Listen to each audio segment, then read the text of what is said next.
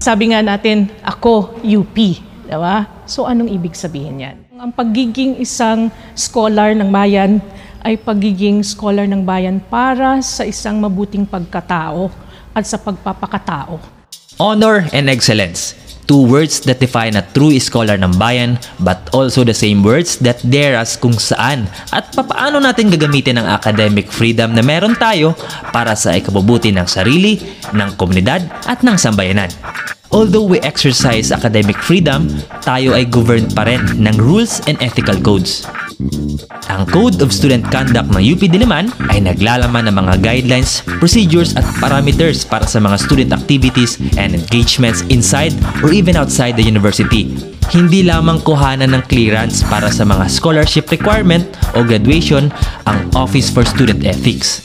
Office for Student Ethics found its um, origins in the Student Disciplinary Tribunal. So take note of the word tribunal.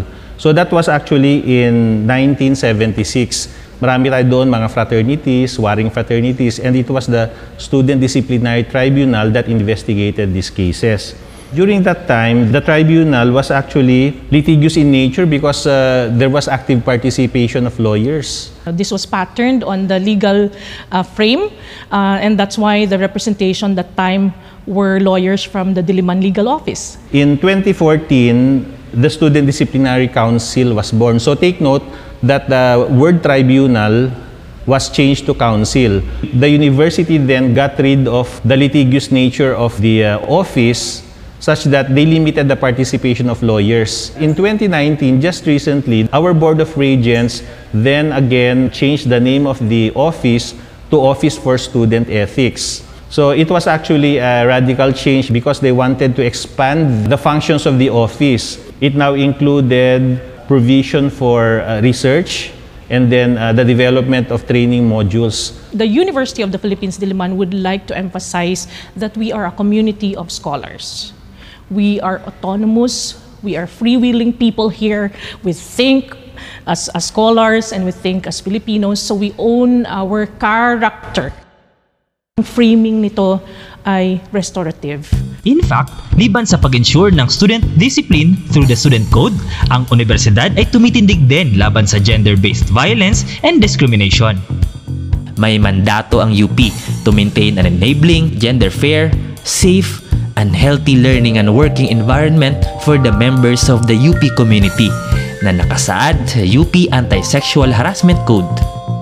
Ano nga ba ang sexual harassment? Ito ay ang mga unwanted, unwelcome, uninvited behavior of a sexual nature or inappropriate sexual advances or offensive remark about a person's sex, sexual orientation, or gender identity. Hindi natin hinahayaan ang mga ganyan, whether physical, verbal, or visual, life man o virtual. Sa UP Diliman, ang Office of Anti-Sexual Harassment o OWASH naman ang nag-i-implement ng ASH Code.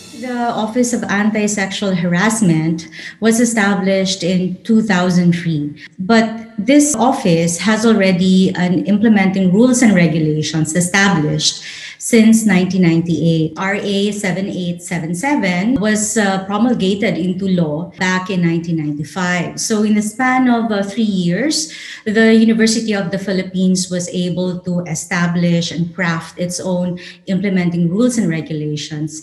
And so shortly after that, President Roman uh, established the Office of Anti-Sexual Harassment. The office basically is there to prevent, investigate, and resolve cases. Ngunit higit sa penalties at sanctions para sa hindi katanggap-tanggap na behaviors, ang mga codes na ito ay naglalayong maturuan ng mga iskot-iska ng bayan ng ethical, sensitive at compassionate na pakikitungo sa kapwa. Respect begets respect. If we respect the individual rights of students and other persons, we will actually promote, no? We will promote a safe and nurturing environment. Alalahanin sana ng mga estudyante at ng UP, ng mga scholar, na miyembro po tayo ng isang komunidad. As a community of scholars, ito po ay hindi fixed. Hindi ho ito nakakahon. Ito ay isang open and free university.